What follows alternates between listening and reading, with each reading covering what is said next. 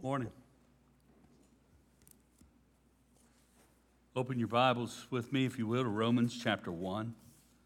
Romans chapter 1, entitled my message today, No Excuses. And uh, we're, so many are familiar with this particular text, um, particularly 18 through 32. And so often they are used. Uh, it, these verses are used out of their context. Let me take a moment to connect you to the context and remind you why Paul is writing what he's writing. First of all, uh, in verse 15, he states emphatically, So I am eager to preach the gospel to you in Rome. I, I, I want to preach it. Well, why is that, Paul? Well, it's the power of God to salvation for all who are being saved. That's why. It's the power of the gospel. Power of God for salvation to everyone who believes, the Jew first, also to the Greek. In it, the righteousness of God is revealed from faith to fight for faith. This is how people come to know God personally and in salvation. Here, God's going to, or Paul's going to begin talking about the wrath of God. We talked about that a little bit last week. The wrath of God. People say God's not mad at you. Yes, He is. Yes, He is. And He's mad rightly. We're never mad rightly. Well, sometimes we are, but it's rare. God handles anger rightly. And his being angry and his wrath actually displays his love. If he didn't love, he wouldn't be mad about anything. But the Word of God tells us consistently, of, speaks of God's wrath. And, and now he's going to start talking about why is God wrathful. And he's going to be explaining this is why I want to preach the gospel, because this is what men are like. This is what mankind is like what he's going to bring out now. I want to preach the gospel because men suppress the truth. Let me connect it to the afterwards context because in verse 24, we're going through verse 23 today, sort of.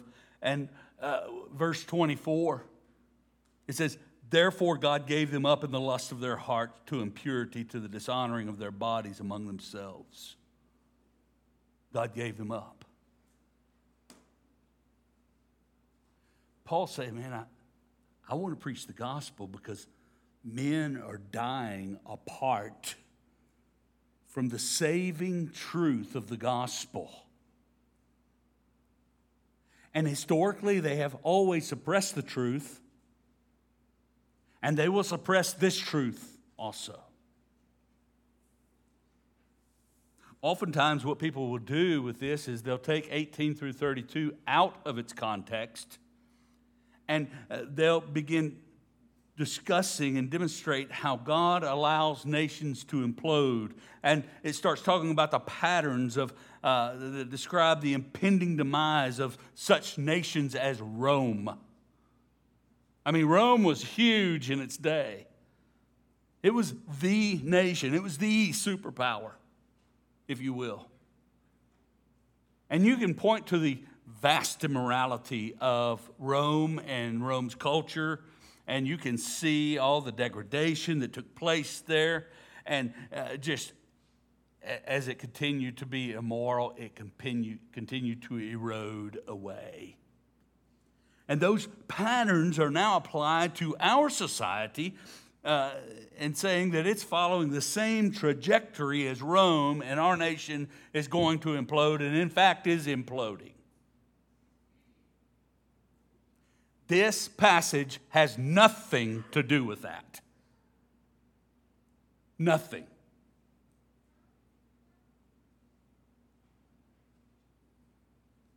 This is not some hidden message by God that if nations don't follow this, they're going to fall apart. God raises up nations and God takes down nations. Okay? And he may do it through that, but that's not what this text is pointing to. Paul is pointing to how ungodly and unrighteous mankind is. And because of that ungodliness and unrighteousness, God's wrath is poured out. And I want to proclaim the gospel so that they can be saved from the wrath of God.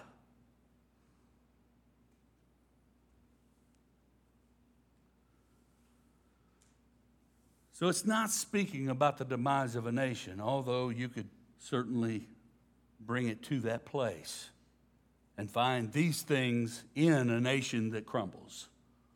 That's not Paul's point.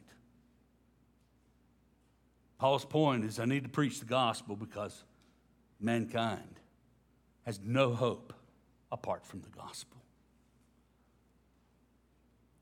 A couple of things I want to point out up front. Truth is evident.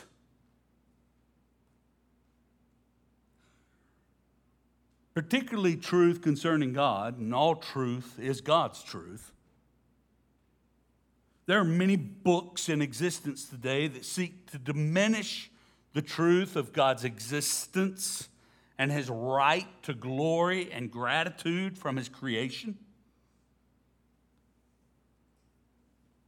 in a world that suppresses the truth that God is, people naturally believe they're free to live however they choose. The result is rampant immorality and foolishness as a result. Truth is evident. That, I hope, is the theme all the way through this sermon.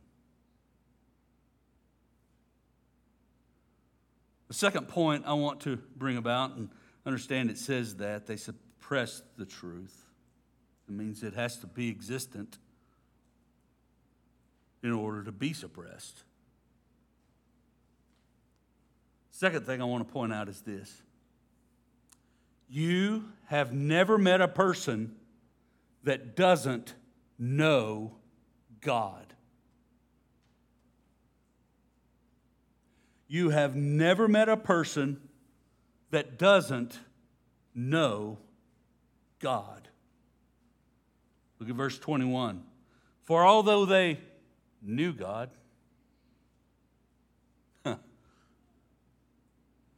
you have never met a, just think about that for a moment. You have never met a person that doesn't know God. Now, to be fair, let me show you some verses that seem to conflict with my statement. First of all, 1 Thessalonians chapter 4. 1 Thessalonians chapter 4, verses 4 and 5 says that each of each one of you know how to control his own body in holiness and honor, not in the passion of lust like the Gentiles who do not know God. So Paul's saying, you know what? You don't need to live like the Gentiles. They don't know God. Next, 1 Corinthians chapter 1. 1 Corinthians chapter 1.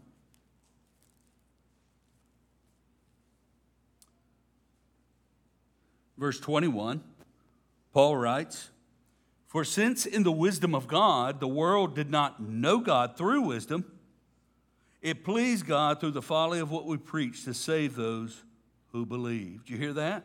They did not know God through wisdom. Next would be Galatians chapter 4. Galatians chapter 4.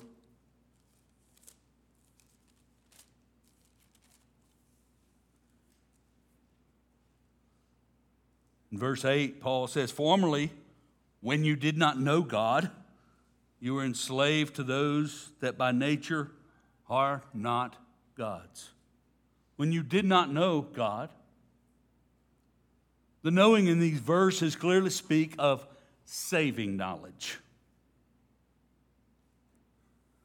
Clearly speak of someone who has come to know God through Jesus Christ in a way that has brought salvation and forgiveness and eternal life. That's not what Paul's talking about. But what is he talking about? What knowledge is Paul speaking of in this section of Romans 1? Let me give you two broad categories, if you will.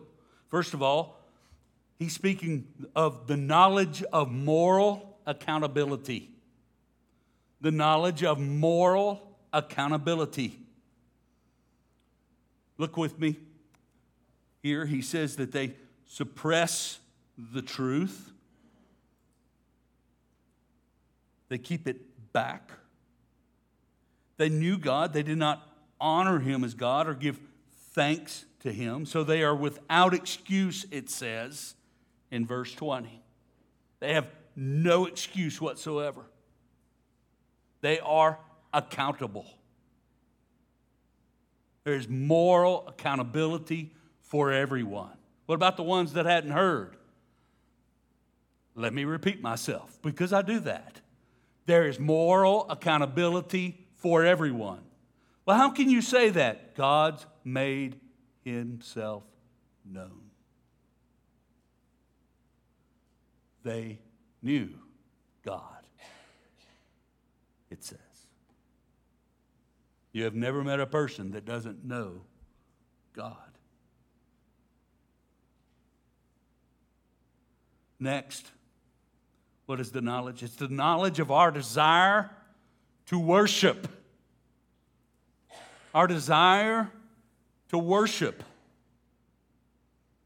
Verse 21, it says, although they knew God, they did not honor him as God or give thanks to him. It's expected. We all worship something. All of us. If you don't worship the living God, you worship something else or you worship someone else. But what's going on here is that Paul is stating something. He said, he said, everybody knows God. Remember what I said about truth? Truth is evident. Everybody knows God, but we suppress the truth of God and who He is and the accountability we owe to Him and the worship we owe to Him.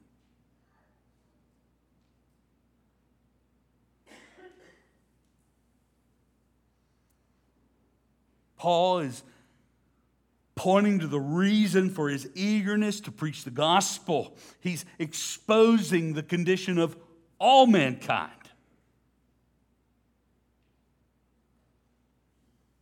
Our push against truth through the distortion of truth, particularly in ungodliness and unrighteousness.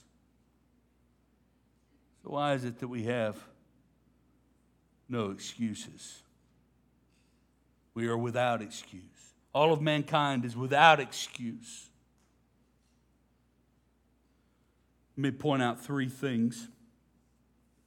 First of all, I want you to see the means of truth suppression. The means of truth suppression. How do we suppress the truth? How does mankind suppress the truth?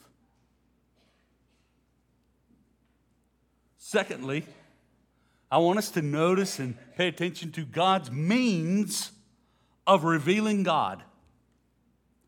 God's means of revealing God. How has He revealed Himself to us, according to what Paul says here? Lastly, a persistent suppression. I want us to know this isn't new. this is not new. It's been going on a long time. So, first, the means of truth suppression. Look what it says in verse 18 For the wrath of God is revealed from heaven against all ungodliness and unrighteousness of men who by their unrighteousness suppress the truth. In their unrighteousness, by their unrighteousness, in other words, they are steeped in You know how you take a tea bag and you put it in some hot water and you steep it, and it just pervades that whole water. The water that was once clear is now dark. The preposition in is speaking of how mankind is in the midst of its unrighteousness, and in that unrighteousness, we push back on the truth. So uh, let's kind of unpack those words a little bit. First of all, the word ungodliness. It says there uh, that the wrath of God is revealed from heaven against all ungodliness and unrighteousness of men. Ungodliness, this is the irreligious nature of man. It is living without any conscious reference toward God. It says there that they knew God, they did not honor, word glorify there. They did not glorify him as God or give thanks to him.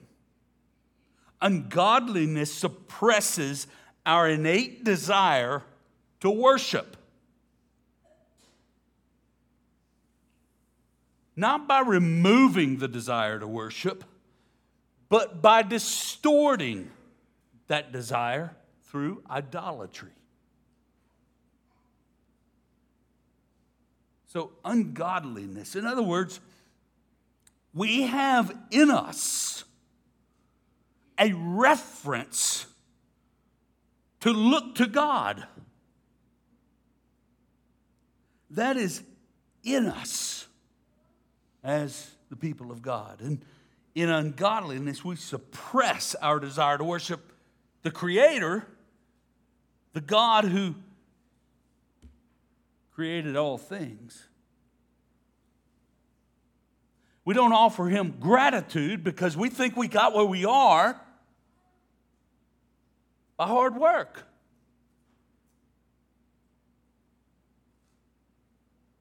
And you hadn't got anything that you haven't received. Nothing.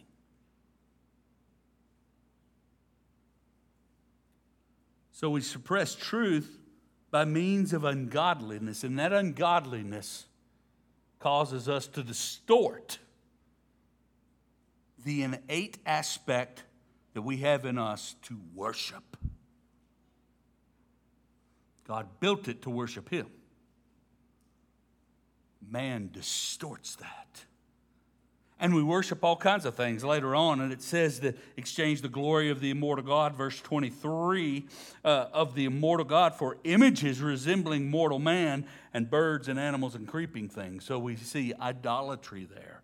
That's the distortion of what God has put in us that causes us to worship. Now, we don't really worship reptiles anymore. Nobody really does. I mean, there's probably a few people who do that. That's weird, okay? You see, our, our worship is much more precise nowadays. You know, uh, our worship is here. We worship ourselves. We love our glory. Our whole being wants simply to be liked. That's the whole goal of your life, it seems like. Our life. I just want to be liked. I just want people to like me. What a small goal. What a small object of worship. That's ungodliness.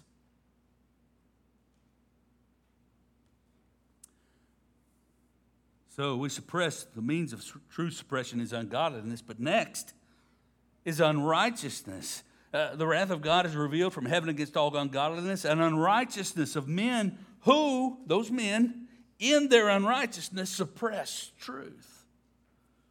Unrighteousness are the deviations from moral integrity in the heart or desire or behavior. It says in, uh, uh, that, that they became futile in their thinking, and their foolish hearts were darkened. futile thinking leads to futile actions. Useless, that's what that word means. Useless actions. We see later on, we won't get there this week, but they exchanged uh, the truth of God for a lie, and they exchanged the desires, their passions, dishonorable passions. Women exchanged natural relations for those that are contrary to nature. So we take this righteousness of God and we distort it.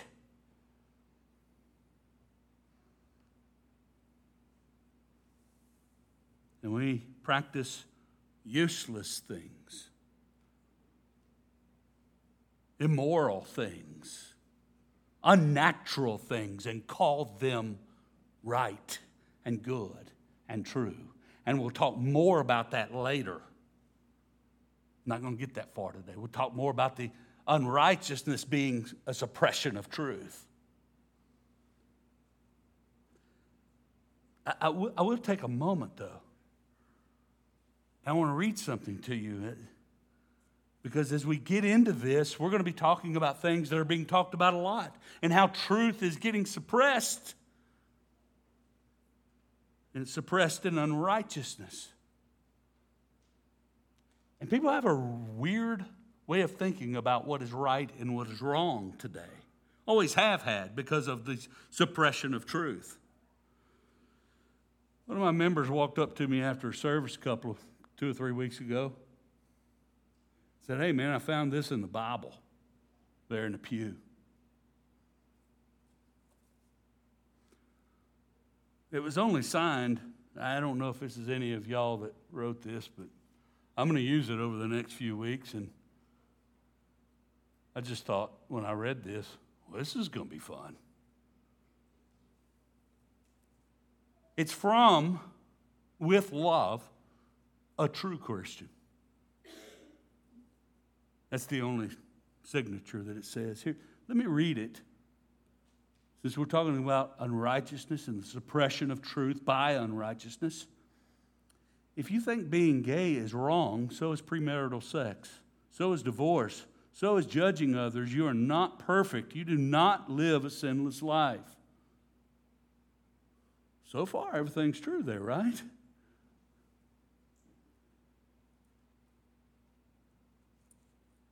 You do not know what God truly wants.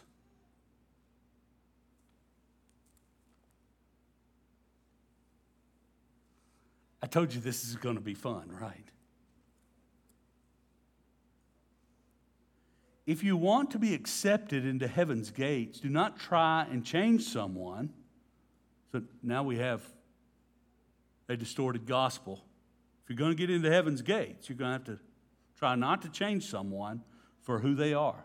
Love everyone and spread his word, but don't try to say you are Christian when you judge. No sin is worse than another sin. This is going to be fun in the weeks to come. Actually, just so you know, I do know what God truly wants. He told me right here. And He told you right here. I do. You do. We suppress the truth in unrighteousness by creating a righteousness of our own. And that's what this is doing. Let me create a righteousness of mine.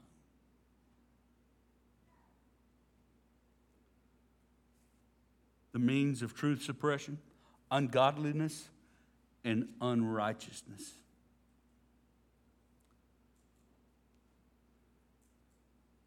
the means of truth suppression. Truth is evident and obvious. Y'all realize that, right? I mean, we hear some of the headlines today as it regards transgender and homosexuality and things like that, and we go, Really? Truth is evident. It doesn't have to be discovered as though it's tucked away on a remote island that's full of palm trees that are full of coconuts, one of which contains the truth. It's not hidden, it's evident. This text is telling us that truth is evident.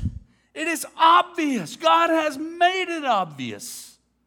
He has made it plain. It's a God, uh, what's known about God is plain to them. Because God has shown it to them. What is it that He's shown to them? His eternal power and divine nature, having been clearly perceived. Truth is evident and obvious. It is suppressed, not hidden. It is disregarded,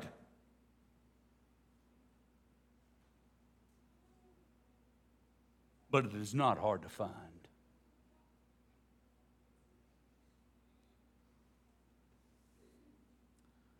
Not only the means of true suppression, but God's means of revealing God. Who is truth? Who is good? It says in verse 19, For what can be known about God is plain to them, because God has shown it to them. God has revealed God in the conscience of man. God has revealed God in the conscience of man. We know without being told that murder is wrong. That you shall not kill, although it is written in the pages, it's written on our hearts also. It's written in our conscience that when we see murder, we know that is wrong. It's a truth that has to be suppressed in order to do it. You have to suppress that truth in order for that truth to be carried out. That's true of any of it. Romans chapter 2, verse, it's only one page over. Won't y'all turn with me there? Romans chapter 2, beginning in verse 14. Paul is writing and he's continuing this same argument, really, uh, while he's still in, in verse 2. In verse 14, it says, For when Gentiles who do not have the law by nature do what the law requires, they are a law to themselves, even though they do not have the law. Now, by this, they show that the work of the law is written on their hearts, while their conscience also bears witness, and their conflicting thoughts accuse or even excuse them.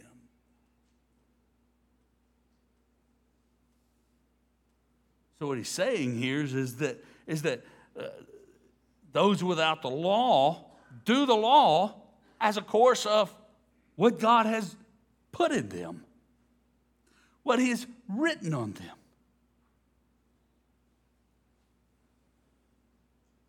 They demonstrate that God puts truth in us, and we, with intent, with ungodliness and unrighteousness, suppress that truth.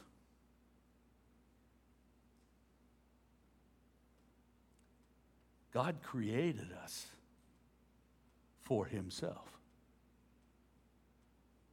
Augustine expressed that.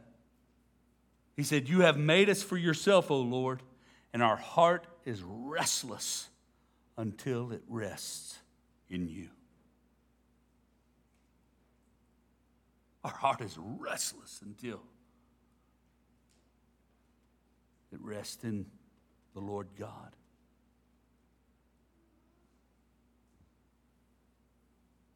It says, here in Romans chapter 1. Verse 20, it says, For his invisible attributes, namely his eternal power and divine nature, have been clearly perceived ever since the creation of the world in the things that have been made. God reveals himself, one, in our consciences, in our being. He writes on us the law, if you will. But also, creation testifies to who God is. It says here that He has made it plain to them because He's shown it to them. How? His invisible attributes, namely His eternal power and divine nature, have been clearly perceived ever since the creation of the world and the things that have been made, so they are without excuse. I mean, we're talking about the world, we're talking about creation, we're talking about everything that He made. He's made everything all the intricate details of, of a human, all the parts of a flower. Psalm 19 says, Heaven declares the glory of God.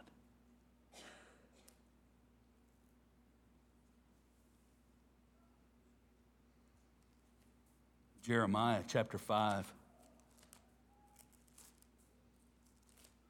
You know, I stopped marking my pages so that you can turn there and I don't beat you. And I don't start reading before you get there because I'm pretty slow at getting there. Jeremiah chapter 5. You got a slow start that time, though, so.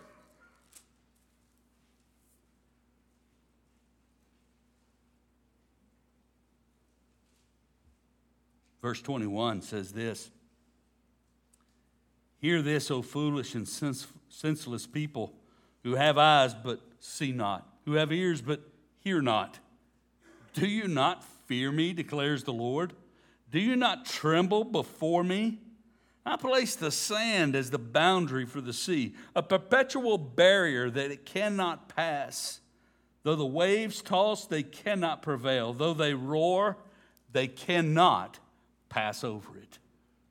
I mean, God created the world in such a way that, you know what? The sea is over here, the land is over here, and never the twain shall meet.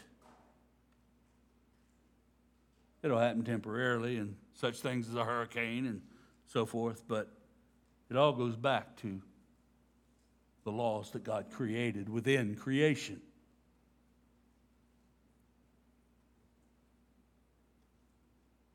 Creation tells us that God is. And if we're going to trust God, we have to believe that He exists and that He's a rewarder of those who worship Him. Hebrews 11 6. You know, here in East Texas, as you walk through the woods, it's, it's not unusual. Sometimes you can come across some old homestead or something like that, some old shack, some old house, some old things that someone years ago built. Occasionally, you'll walk through the woods, and you can probably do this at my house, and you find a tree that is standing there, and it doesn't have many limbs on it anymore. All the top's gone out of it and everything, but the wind must have blown real good one day. And that one tree standing up like this, and then there's another limb that fell, and it's laying across two other limbs that still exist on the other tree. And you walk and you, you come through and you look and you go, it's a cross, you know. It looks just like a cross, you know. And you say, man, the wind must have blown that down. Yeah, probably so. But if you're walking through the woods and you come across some fence, you know, and then you, you come across this brick smoker, okay? And it's made of brick and, and it's got these grates in it and it's really old and you can tell that the mortar is starting to come loose and everything. And, and you can see that that, that this thing was used at one point. I mean, somebody evidently had something out here. There was probably a house sitting over there because here's some fencing right here. Maybe they had some animals and stuff. And this big old brick, you don't come across that brick smoker and go, man, the wind must have blown that up. No. No, what you think is somebody said, I need to smoke this venison. I need to build me a smoker. There was a designer of that. You don't look at creation and go, wow, this just kind of popped up.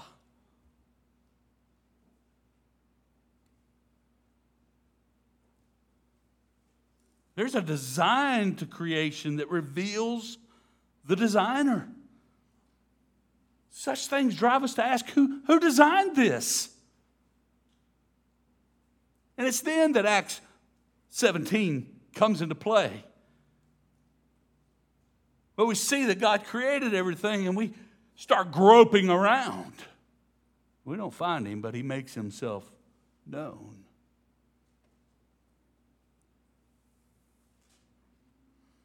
But the distortion that comes from our ungodliness and unrighteousness, man seeks to suppress this truth that God created everything and exchange it for that which evidence does not prove or support an experience that does not prove it.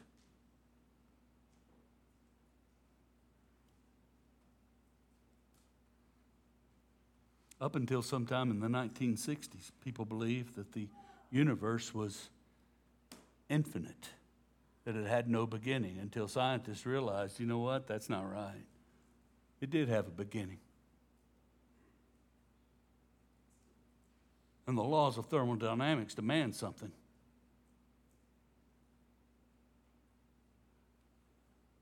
That if there's a force, there's a force that pushes back against it. If there's something that starts something, if there's a beginning, something had to start it. The philosophers had it, called it the unmoved mover. We call it God. And He is a person, and He created everything. Science is always one step behind the Word of God, by the way. Now, it's sitting in a science book, but everything that it says is right.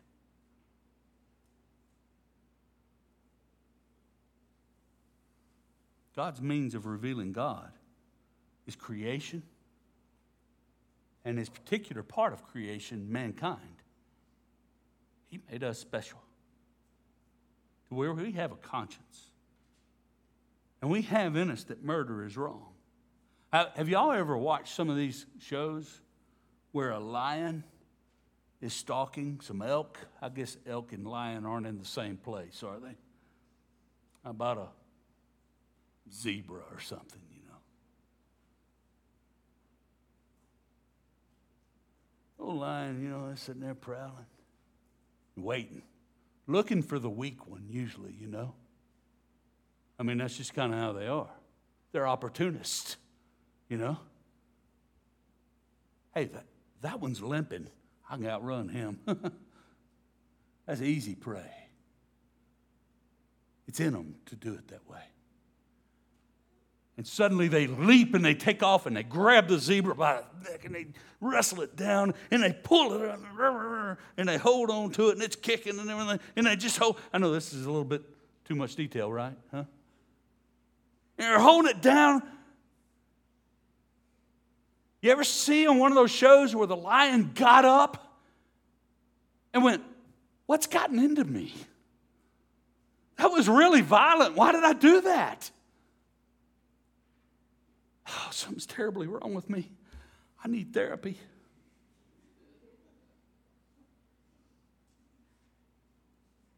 No. Lions behave like lions. It is in them to do that.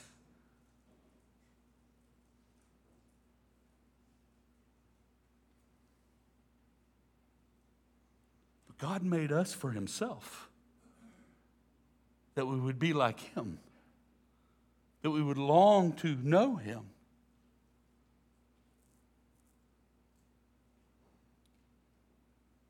Maybe saying, well, so is that it? No, I got a little bit more. I want you to see the persistence of the suppression.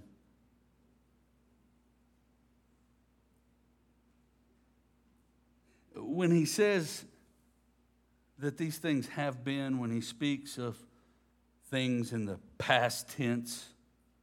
He's not speaking of them as those are times gone. He's speaking of them as things that began long ago and have continued and persisted onward. Adam and Eve were given the truth. I'm the Lord your God. Hey, Adam, I created you. I'm the guy. I put my signature on you. Not good for you to be alone. Here's Eve, your wife. You name her.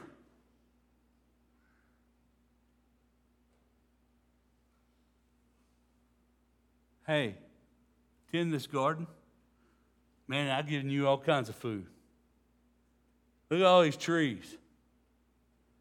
Now, I want you to stay away from this one tree, the tree of knowledge of good and evil. What Satan do? He came in. Did Satan suppress the truth? No, he just told a lie. Eve suppressed the truth. The truth had been given to Adam, and Adam gave that truth to Eve, and Eve suppressed the truth, and Adam suppressed the truth. The truth was there, it was evident. I mean, can you see God? I don't know. Uh, did he take some kind of form when he did this? Hey, Adam, come on. See this tree right here? Don't eat from this one. He didn't say, hey, Adam, there's a tree in this garden I don't want you to eat from, but I'm not going to tell you which one it is. That's not what he did. He pointed him to it. Here it is.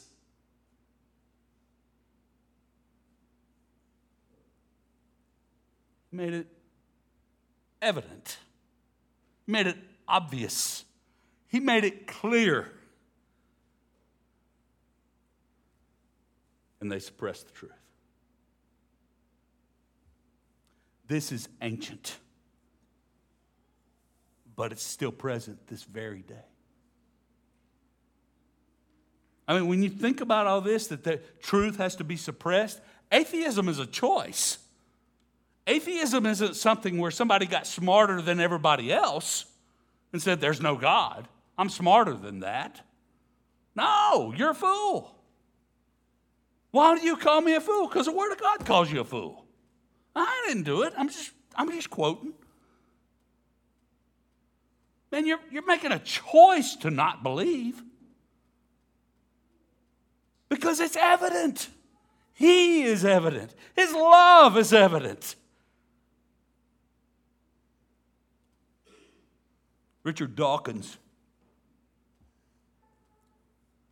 an atheist, Darwinian, says this. Listen, Listen close. I know it's late in the sermon and everything, okay?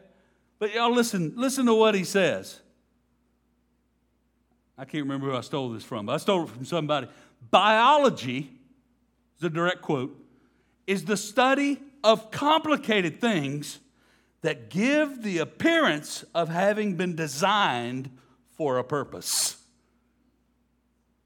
I need to read that again, don't I?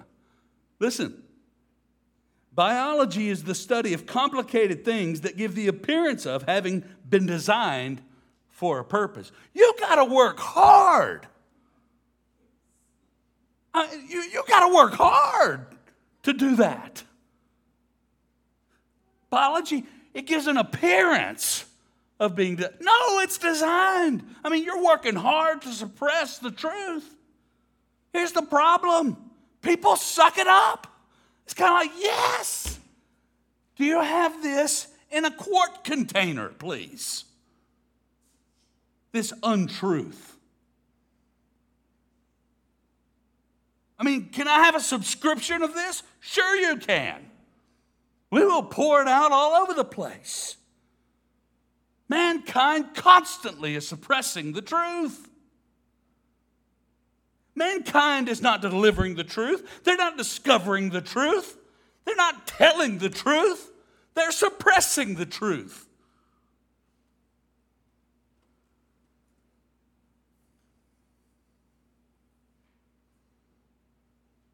Francis Crick, a co discoverer of DNA, says biologists must constantly keep in mind that what we see was not designed, but rather involved. I think Shakespeare can answer him. Methinks he protests too much.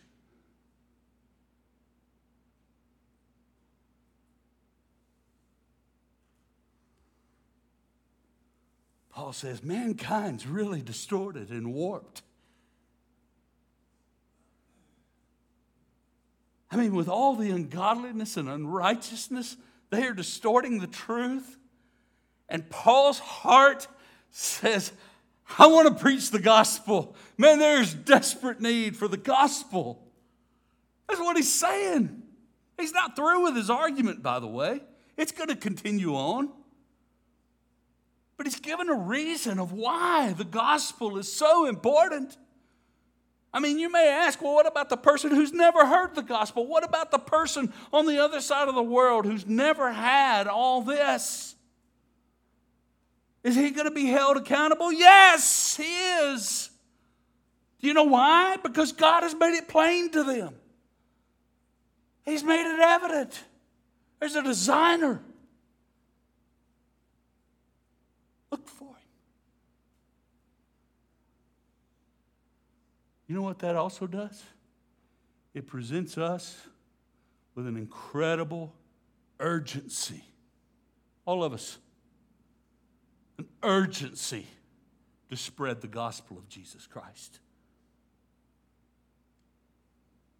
A great urgency to make known the gospel. I mean, what we do is we look in disbelief at all the unrighteousness that we see in the headlines, all the thoughts of men swimming in NCAA championships and the girls' stuff.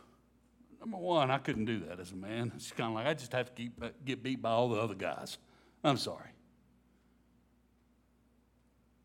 But we see these things, and what, what do we know? Well, that's not right.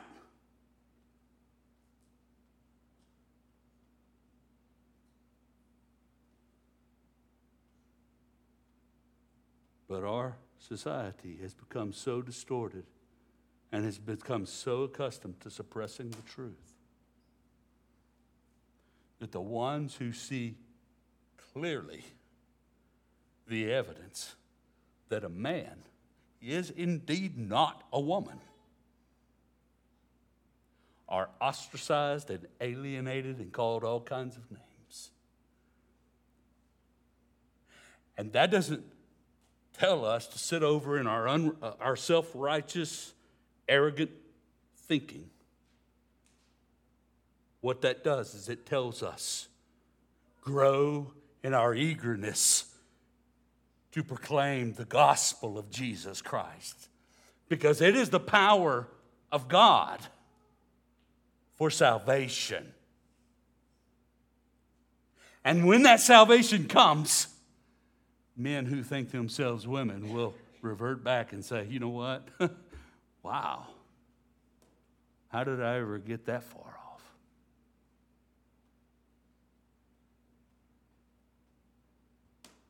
There's no excuses for anyone. None. For not loving and glorifying God and giving him thanks for everything. Nothing. There's no excuse. Christian, you say, Boy, I sure am glad I'm saved so I don't suppress the truth. Just a little bit more right here. So, what excuse did you use this week to not read your Bible? Did you not suppress the truth that the Word of God is a lamp unto your feet and light unto your path by saying, I don't need that? How about your prayer life? How often do you just kind of pass on through and pray when things get really bad, but for the most part, you know, I just pass? And we don't necessarily do it consciously. But if it was a priority, if it was something that we saw that we desperately needed, we wouldn't put it off. How about our lack of evangelism? What excuses have you used recently not to evangelize? I don't want to offend them. Folks, let me just give you a bit of news you already know. The gospel's offensive. I mean, you start off the gospel with God is love, uh, but you're not very lovable. You're a sinner. We do tend to still, in our redemption, having been redeemed, allow the shadows of suppression to enter our own life. Don't do that. Embrace the love of God, the Word of God, the truth of God, the power of God. Embrace the Christ who died for you. And never turn away from this truth. Let's pray. Father, we want to thank you for your love and your grace. We want to thank you, Lord, that you have not left us without knowing what it is you want. We thank you, Lord, that you have made that known to us. And we thank you that we can enjoy knowing you and enjoy you. And Lord, I pray, Lord, that our hearts would be fixed on that, that we would not be suppressors of the truth, but proclaimers of it. Father, that we would make known the word of life constantly. Father, that we would live it, that we would speak it, and Father, that we would be willing to die for it. We love you, O oh God. And we thank you, Lord, that in all the distortions that exist in the world, your truth remains. And you have put it on our hearts and you have written it by the hands of men that were moved by you to do so. And we find your word truthful, sufficient, inerrant, and infallible. So let us not turn away from it, but instead, let us be found faithful to it. In Jesus' name, amen.